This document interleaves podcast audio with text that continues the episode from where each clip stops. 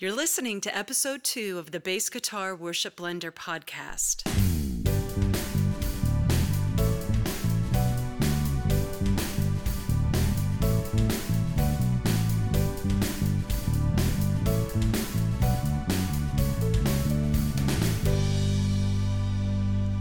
All right, well, we made it. We're now on episode two. We've got past the first one, where it was mostly just an introduction, and now we're really going to get into the meat and potatoes of what this podcast is all about. I've got the uh, got this episode broken out into four segments, and I hope you'll listen for all of them. The first segment is going to be about octaves and how to play those in a different way than what you might be familiar with. Uh, the second segment is on a little invention that I guess I've kind of created. Uh, it's called the fretted fretless uh, bass, and um, it's a little different. Um, I'm throwing it out there and just seeing if that's an idea people will uh, gravitate to, or if it's something where people say, Brent, that is just the stupidest thing I've ever heard. And then our third segment, which I hope you'll stick around for, is how to get a synth based sound without actually using a synthesizer or any kind of pedals.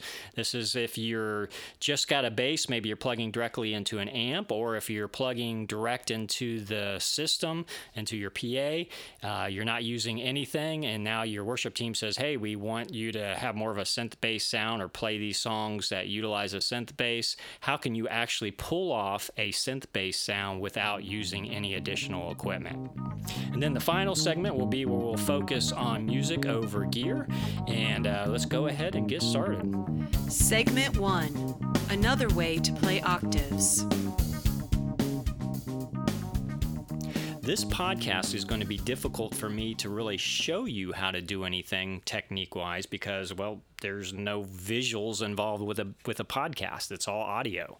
So this is going to involve on your part visualization. But that's not a bad thing because visualization is used by a lot of people in order to improve certain skills. For example, athletes will do this. They'll visualize their, you know, what they're doing. Like if they're a football player, they'll visualize themselves running and catching the ball. Um, if they're musicians, they'll they'll uh, you know visualize themselves playing particularly hard parts on their instrument or uh, visualizing themselves on the platform playing and, and what the different environments will be.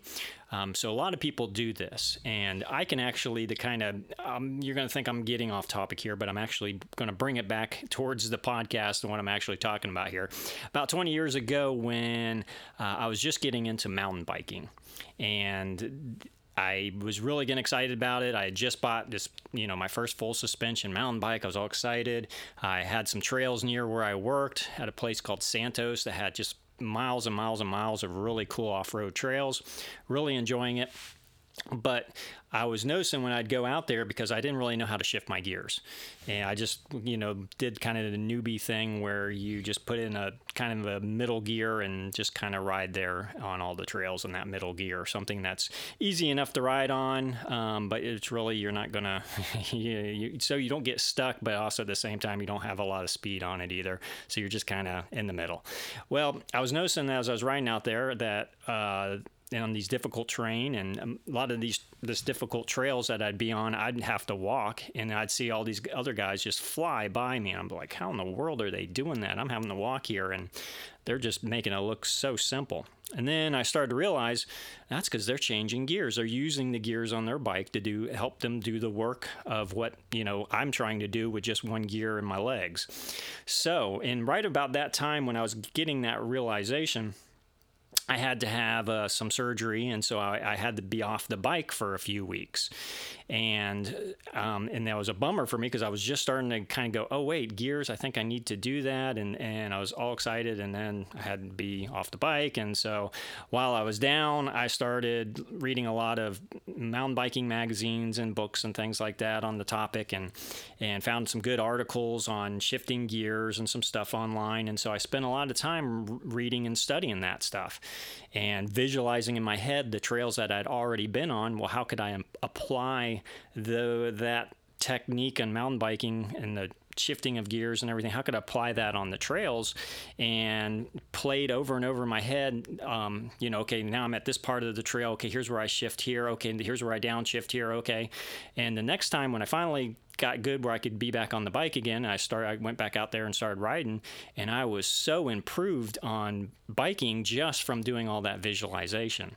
And uh, honestly, it was probably the most uh, progress I ever made on mountain biking in the shortest amount of time. And so I went from being just a very lame mountain biker to actually being pretty good, and I, it wasn't too much longer till I was riding all those same trails that I saw other guys riding on and doing it you know, almost flawlessly. So, taking it now back to the podcast and actually playing bass um, is. Uh, I want you to visualize a lot of these things that I'm talking about in your head and uh, really try to think okay, when I'm mentioning notes, okay, where you're playing that on the fretboard, uh, what fingers are playing that particular note. Um, really play it in your head so that it, it, gets in your head and so that it becomes, um, when you go to actually play it on your instrument, it's like, oh, yeah, that's no, that's no big deal at all.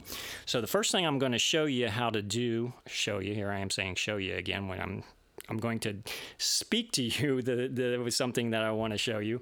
Um, is I'm going to tell you about octaves, and a lot of people do them. This is a, something I would consider a a entry level, almost kind of technique. Um, on this podcast, I'll have stuff from all levels, but I figure I'll start off on something basic here. So if you already know about octaves, then hey, just bear with me for a few minutes. Um, but if you don't, if you're just starting to get into playing bass or just getting into playing octaves, this is a way that you can play them easier than what you might be playing them.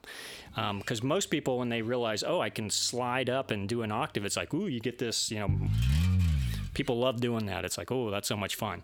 And people love sliding into notes. So if I'm playing a G note and I want to slide up an octave, what I'll do, so say I'm, I'm, the, I'm on the third fret of the E string, playing that G, and then I'll slide up on the same string to the 15th, is that right? Yeah, just 12, 13, 14, 15, yeah, 15th fret, um, and play that G up here. So you got a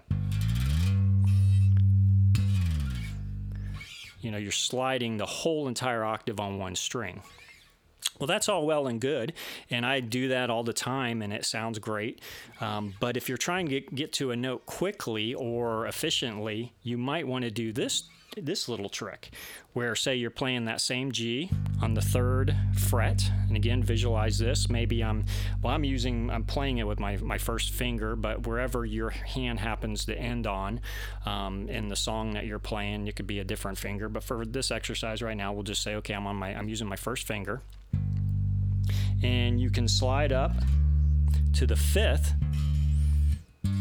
and then you can hit the uh, G above the fifth. So on the same string, now I'm on the 10th fret, and when I go from that first finger, typically I'll go to the by the time I'm at the the the um, the D on the on the E string here, the fifth, excuse me, the tenth fret, then I'm usually on my middle finger, and I transition to the G on the string above. So it sounds like this. As opposed to on the same string. And the you get there faster and you can get there a lot more accurately. Because if you're having to slide all the way up to here on the same string there's more of a likelihood that you might miss this top note trying to get way up here as opposed to going up a string. It just makes it a little bit easier. Now, and really, it, it, there's not a whole lot of difference in sound. You can you can kind of hear it when I've got the bass singled out like I do now. But when you're playing within a band with drums and guitars and keyboards and everything else and singing, that pretty much sounds the same as nobody's going to tell the difference. So you can get those slides in a shorter period of time. And also say if you needed to get there quicker, then on that string you you've got less of a distance to cover. Now you can also end on that you know, if you're going up to this uh, this note here on the string up, going up to the 10th the 10th fret, um, you can also end on different fingers. Like in this case, I ended with my pinky on this note. Um, might do this if I'm in maybe like a minor key. Because then that gives me you know the positions there that I have versus on if I'm in a major key I'll probably go to my third finger It just depends on what your next uh, notes are going to be as to where you actually end on that slide. It might just be where you're. Now, in, if you're going to be sliding up and back down, I wouldn't go to the, the string above. I'd just stay on the string you're on. So you know, something like that, you're going to stay on the same string. But it's really when you want to end on that octave note higher is when you when I typically just do the the string jump and I only go up a fifth and then hit the uh, the octave above. So that's a little trick you can do. Um, it can say again, it can save you some some time on getting to that note. It's usually more accurate to get there because you're not having to cover as much ground. And it pretty much sounds the same in the full mix of a band doing it there versus staying on the same string. So I hope that's helpful for you. Segment 2 The Fretted, Fretless Invention. I'm kind of a bit of an idea guy. I'm always thinking of new ideas. I've probably invented tons of things that um, just stay in my head. And yeah, I could probably uh, take these ideas and and go get them patented or trademarked or whatever, and you know go through that whole process. But honestly, am I really going to do that now? So instead of letting them just die in my head, I'm at least going to put them out there. Uh, yeah, I should probably protect them, but I'd rather just get the ideas out there. And honestly, I don't even know if they're good ideas. So uh, this is one of my ideas. I'm going to tell it to you. Uh, tell me what you think. Um, and I'll just try and explain it the best I can. It's basically um, what I call the fretted fretless bass. It's uh, okay, so you're playing a fretless bass. This is for fretless bass players that are familiar with this. Now, you know, when you're playing your fretless bass, now you might be totally awesome and better than me, and you can play your fretless bass without even looking at it and just playing by hearing the notes and being really spot on with your intonation. Hey, awesome for you. Um, but if you're not that uh, good at being able to hear yourself, especially in a live situation, situation where monitoring might not be at its best, and you've got to look down at your headstock a lot more. Uh, headstock, your fretboard, that's what I meant to say. Got to look down at your fretboard more often in order to see where your fingers actually are. Um, so in that case, the you know you're having to look at your bass a lot, so you're not really able to just you know focus on playing or looking out at the congregation or whatever. Um, so you're really just stuck at looking down at your bass because on frets, if you're playing with a fretted bass, you can look away from your instrument a lot easier because you can feel where your fingers are at on the fretboard based on feeling the frets. I mean, you've got a little bit of wiggle room in between the frets where you can place your finger. Yeah, ideally you need to be playing on the fret. Um, but if you kind of miss that when you're not looking, you still got the safety net of the fret playing the note where you need to be. And as long as you kind of know you're in the right spot, you're pretty much hitting the, the notes. Um, so on a fretless bass, you don't have that sense of that tactile feel to be able to say, hey, here's where I'm at. So this is an idea. It'd probably only work on a bass where you rip out the frets on an existing fretted bass, and normally they whatever they do, they fill it in with whatever and you know plug up the where the fret was actually mounted into it and it's just flush there's like a flush surface with the fretboard of the bass and so from that point on now it's a it's a fretless bass so instead of when you rip out the frets, um, my idea is that you actually put in a fret that actually has no uh, nothing that protrudes out from the fretboard. It's actually kind of flush with the fretboard itself. Maybe now, of course, there might be a little bit of of uh, material because it's got to have a, a little bit of something there, um, but it would be very flat, almost like a pancake, instead of sticking up like a, a mountain peak. If you were to look at the profile of it, so the idea then is that, and also that instead of having a a smooth finish on the fret, it would have a rough surface, almost like sandpaper. So that when you're moving your hand up and down the fretboard, your fingers are actually able then to feel that rough surface where the fret used to be. And so then you would have an idea where your fingers are actually at on the fingerboard when you're not looking. Or even if you are looking, it still gives you a little bit more of a tactile surface to hit. Now, my fretless bass it came from the factory as fretless. And um, so there was never frets in the fretboard anyway, so nothing that ever had to be filled in. So I will confess, I've never actually played a fretless bass that formerly used to be a fretted bass that had the frets ripped out.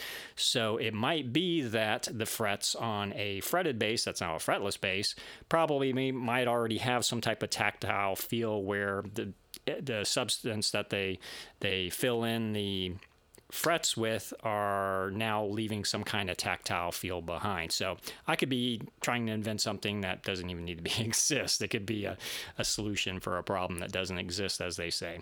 But anyway, that's just an idea I had.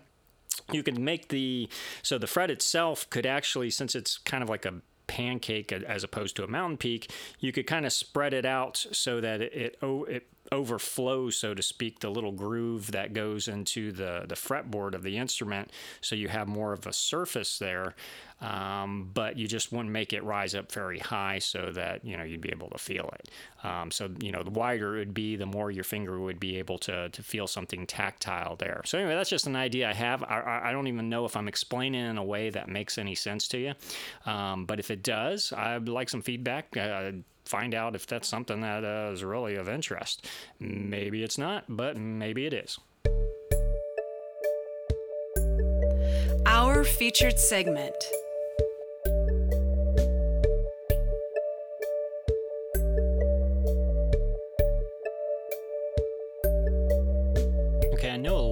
Bass players are figure out how to make their bass sound more like a bass synth. Or some of you might actually be playing a bass synthesizer, playing actual synthesizer, uh, a keyboard bass synthesizer, um, in addition to playing a bass guitar. But a lot of you are trying to get more of a bass, or excuse me, more of a synth bass sound out of your bass using pedals and things like that. So you're going out and you're buying pedals because you want to be able to sound like all these, you know, contemporary worship groups that are using a lot of synth bass in their songs.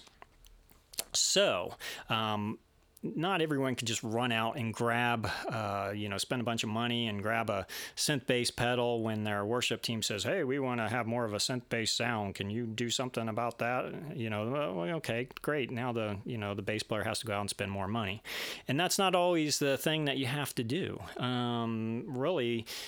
It, here's a way that you can actually get more of it's not going to sound like a synth bass but you can kind of mock a synth bass sound more by just using your existing equipment.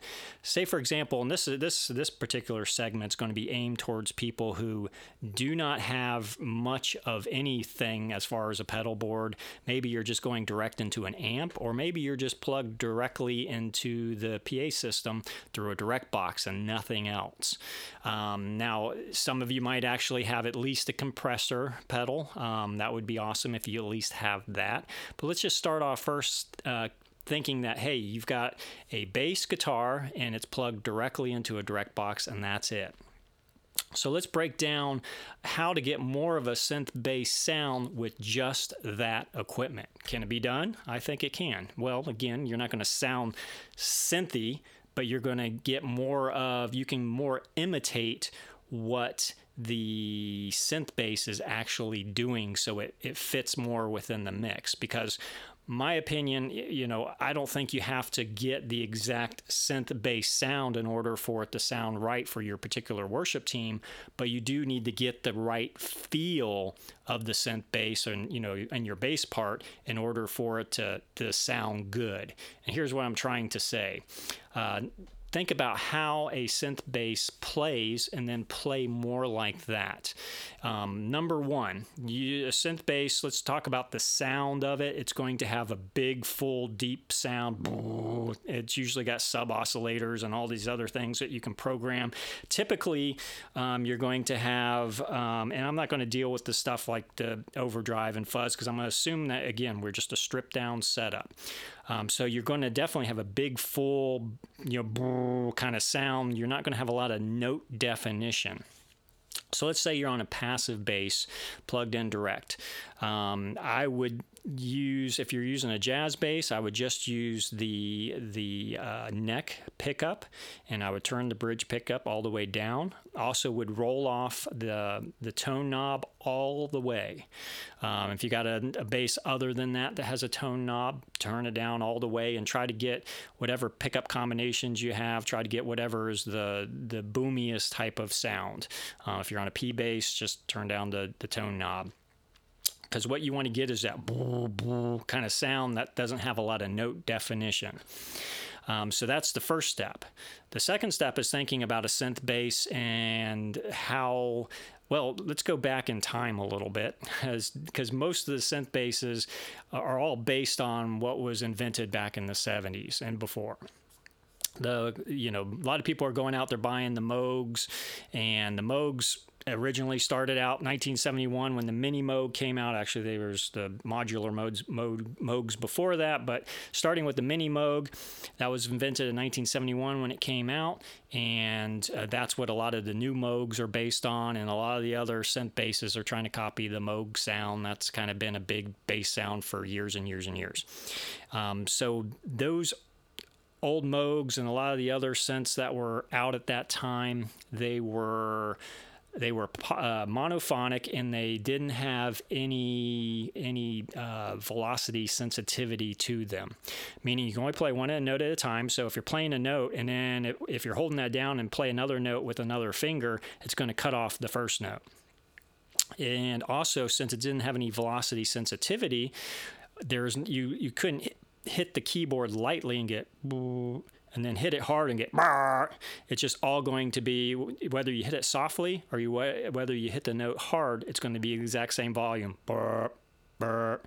And also if you when you hit it and you let go, uh, well, actually, the you most of the time it's set up so that the it, it, holds out for as long as you hold out the note. Meaning, yes, you can control the envelope and get different uh, ADSRs to get the the sound to change over time the way you want it. But most of the time with the synth bass, it's going to be you push the note and it holds that note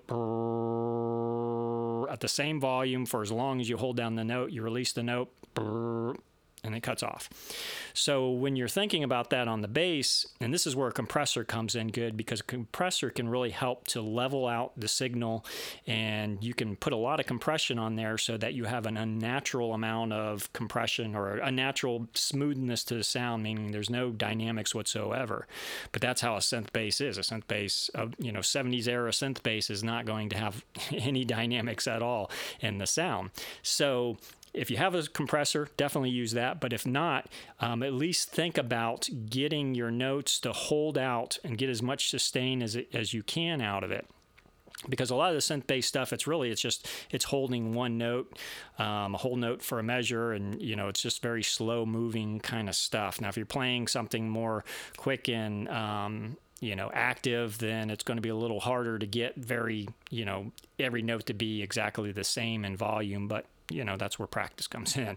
But um, you know, so think about it. Say on the slow songs, think about you know when you're holding that note, pretend like okay, you're imagining the keyboard player. He's pushing down the key, and it's an even volume sound, and it's holding out right until it releases. And usually the on a keyboard, you can push one note with one finger, and then as you're pushing down on the other note, you're releasing the one note that was being held down. So it's kind of like a trade off. So, so there's not a pause in between the notes, um, where normally a bass player would go there might be a little bit of breathing space in between the notes, and that's usually good. Uh, kind of gives a good organic feel when you're when you're grooving with a drummer and whatnot. But with a synth bass, you don't want to have any breath in between the notes. You just want it to be.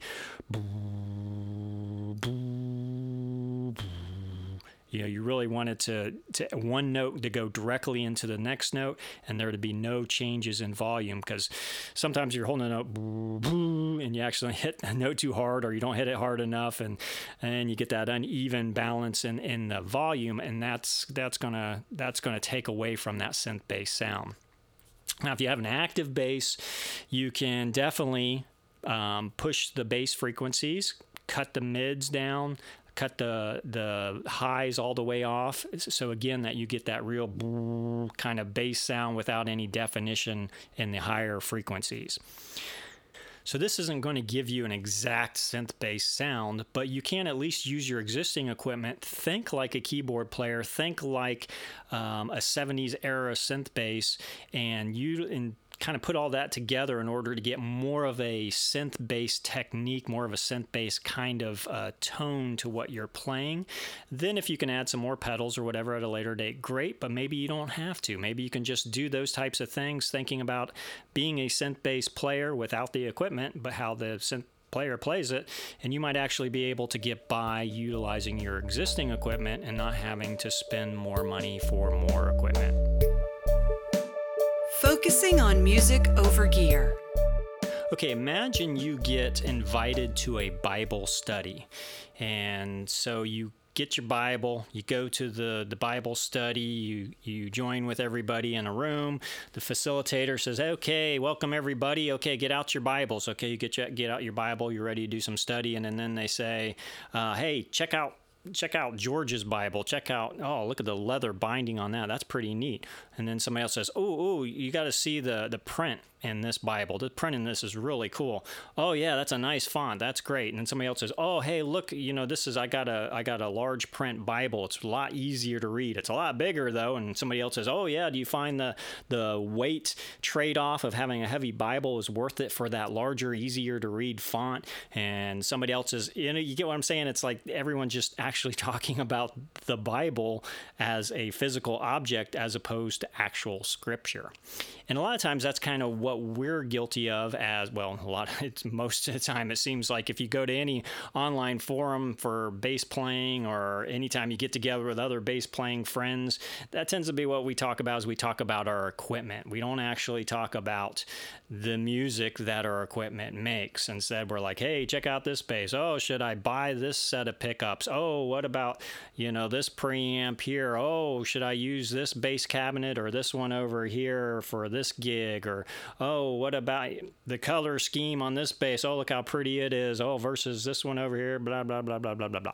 So I'm kind of challenged. Well, and first of all, I was, I'm, I'm guilty of it. Uh, my hands raised. You can't see it, but my hands raised. I'm saying right here, I'm guilty. I probably spent way too much time, you know, reading Sweetwater catalogs as opposed to actually reading sheet music. So I'm guilty of it uh, myself. And let's face it, talking about gear is fun. Uh, it's it's fun. I like I like talking about gear, and so I'm one of the guys on all those forums and everything that's talking about gear and what pickup should I get for my bass next, and blah blah blah blah blah. So my challenge to you is to spend at least as much time with talk or at least as much time talking about music as you do talking about gear or at least as much time talking about theory or uh, techniques or anything else like that with other musicians as you do with gear. And if we can do at least that i think that'll help us all to be a whole lot better as musicians that'll do it for this episode. Thank you for listening to the Bass Guitar Worship Blender podcast. I hope you'll subscribe, and we'll see you next time.